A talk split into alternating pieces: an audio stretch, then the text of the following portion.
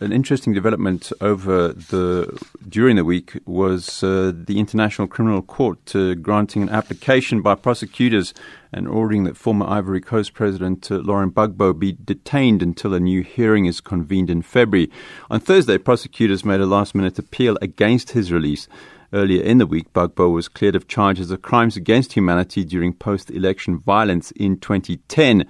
However, prosecutors argued that he was a flight risk and that the decision to free him could result in an irreversible situation in which Gbagbo refuses to return to court.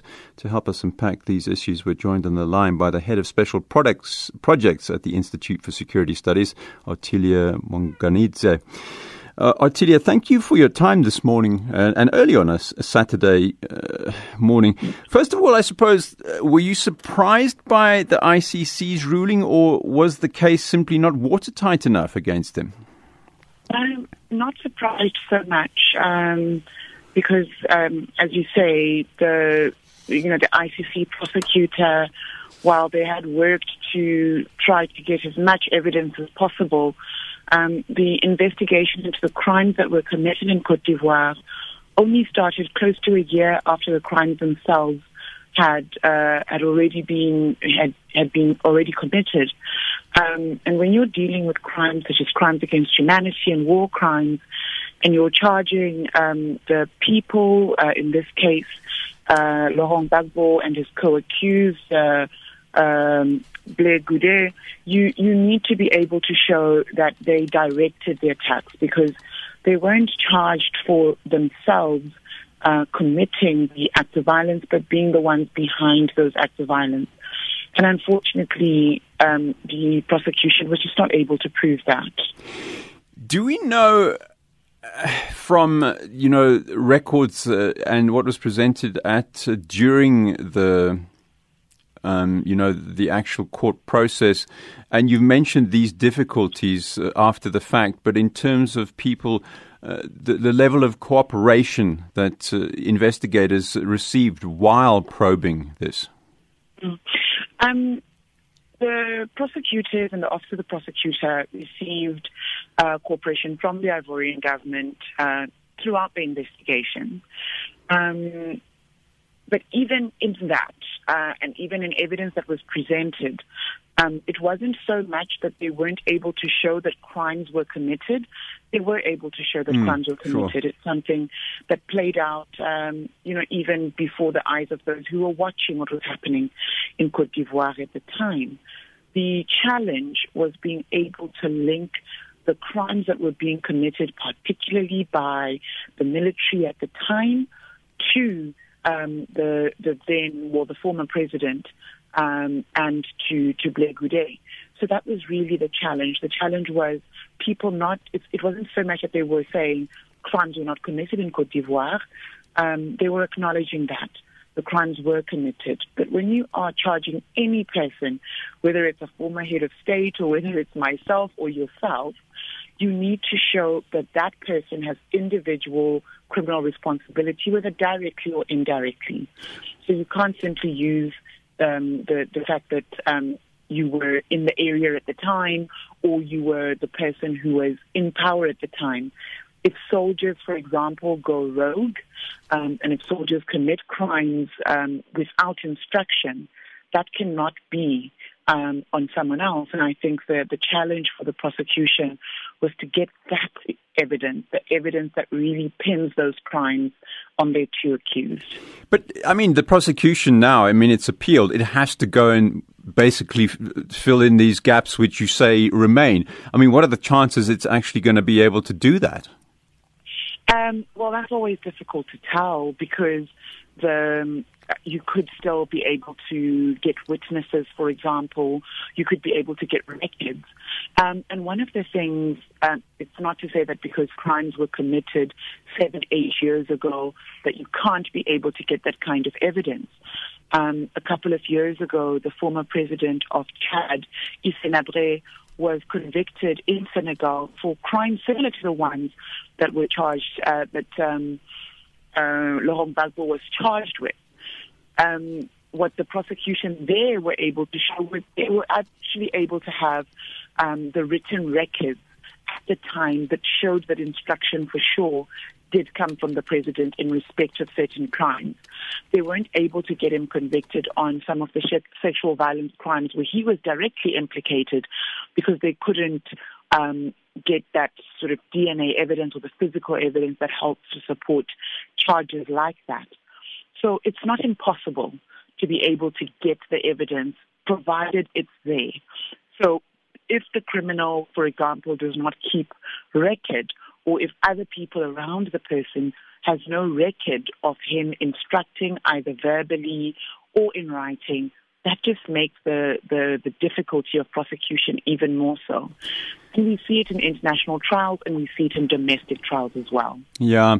I mean, another big, big one against, against a leader which comes to mind, and unfortunately, perhaps was just affected by you know the way witnesses were dealt with. Um, Uhuru Kenyatta, William Ruto in in Kenya. You know this is now phew, mm-hmm. sure going back ten years. Um, you know charges ended up being withdrawn. But some African leaders have said the ICC has been was established just to deal with African leaders, and of course, with countries like the United States not being a signatory uh, to the agreement, uh, there's a certain amount of justification of that. But those utterances, and uh, I mean, I would say that the level headed and fair way uh, people like Gbagbo have been dealt with in this latest instance. Well, I'm, I'm saying fair. That, that that certainly is perhaps a loaded uh, way of describing it, but it would su- tend to suggest that in terms of the legal process, there are no hatchet jobs here. The ICC is trying to, you know, do it along, you know, legitimate legal lines. Um, and you know what, you're right in, uh, in many respects. The one thing that whether it's a critic of the International Criminal Court or a supporter of the International Criminal Court or even people who don't really think too much about what the International Criminal Court does is um, not denying that the crimes that they are dealing with have happened in those places. Uh, Kenya was a unique case in the sense that the two indictees became uh, president and vice president before their trials had started. Now, that creates a complication that wasn't there for the Ivorian prosecution, which is how do you get um, evidence? How do you get cooperation from a state that's run by the accused? So that case, uh, anyone once they became, um, once they took office, it was clear that those cases were going to be very difficult to to to get to finish. Uh, Cote d'Ivoire's one is obviously different because they were able to get that cooperation. The the the challenge is yes, you see that the crimes have been committed. You see that people have been charged for those crimes. Now you have to be able to do the investigations as thoroughly as possible to ensure conviction. Um, and like you say, what we've seen with the Ivorian case is those efforts were there. But when we speak about fairness of process, even if I may, mm. it's not just about the, the, the prosecution doing their job. It's also about the availability of strong and good defense counsel that also do their job. Sure. It's also about ensuring that witnesses and victims are protected, are able to testify, and that we don't have victim or witness tampering throughout the process. It's also about ensuring that the judges act independently and without any fear or favor in the in the process. And I think we have seen that. We have seen that uh, Laurent Gbagbo mounted a strong defense. He had a good defense team on his side. We saw that victims and witnesses were able to testify in this process. And we also saw the judges say, even though you brought some good evidence, you didn't bring enough evidence, and you didn't bring the right evidence for us to be able to convict this person. But what remains as a strong criticism of the International Criminal Court is why does it take so long? If a person for sure is not the person who's committed the crime, how do you ensure that the entire trial process doesn't take seven, eight, nine years, um, and that person is not free? Sure, because sure. Even even if you and I or someone else might think, well, surely he must be responsible for these crimes. What we know is if a prosecution goes ahead and they are unable to prove that person is entitled to freedom. And how do you how do you compensate, as it were, for seven years in prison? Absolutely. I was going to ask you. I mean, uh, you know, what what legal recourse? Um, you know, would say somebody like Gbagbo, say at the end of the process, he he is uh, completely vindicated, and it may take what ten years. We don't know. Um, you know, what recourse does anyone have against the ICC? Hmm.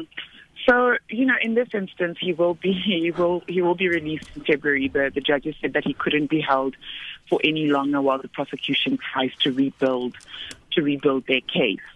Now, um, uh, there always has to be a distinction between where people are detained um, at times of trial. In this case, he obviously was always presumed innocent, so he was detained. I would say at fairly good facilities but still he didn't have his freedom. Mm. Um, and so any any person who who is then acquitted can be able to uh, file an application with allege that they were wrongfully accused to begin with. Obviously, that allegation goes to the office of the prosecutor because it's the office of the prosecutor that does the investigations and it's the office of the prosecutor that leads the prosecution. The, the question is whether or not then the court judges would find that the, the, the arrest itself was was wrongful, and that becomes a little bit more complicated, where both the court and the prosecution, as well as the defense in this matter, agree on one thing, which is that crimes were committed, um, and that a number of the crimes were committed by government officials. So it becomes a bit of a challenge then for, for a person to say, well, I shouldn't have been arrested to begin with, because what we can all say is that someone ought to have been arrested with. Yeah. He would then have to show uh, mistreatment, um, and you can be able to get compensation for those years. It would be financial compensation because obviously you can never get back the time that you had uh, behind bars. Yeah, thank you very much to Ottilia Maunganidze, who's the head of special projects projects at the Institute for Security Studies.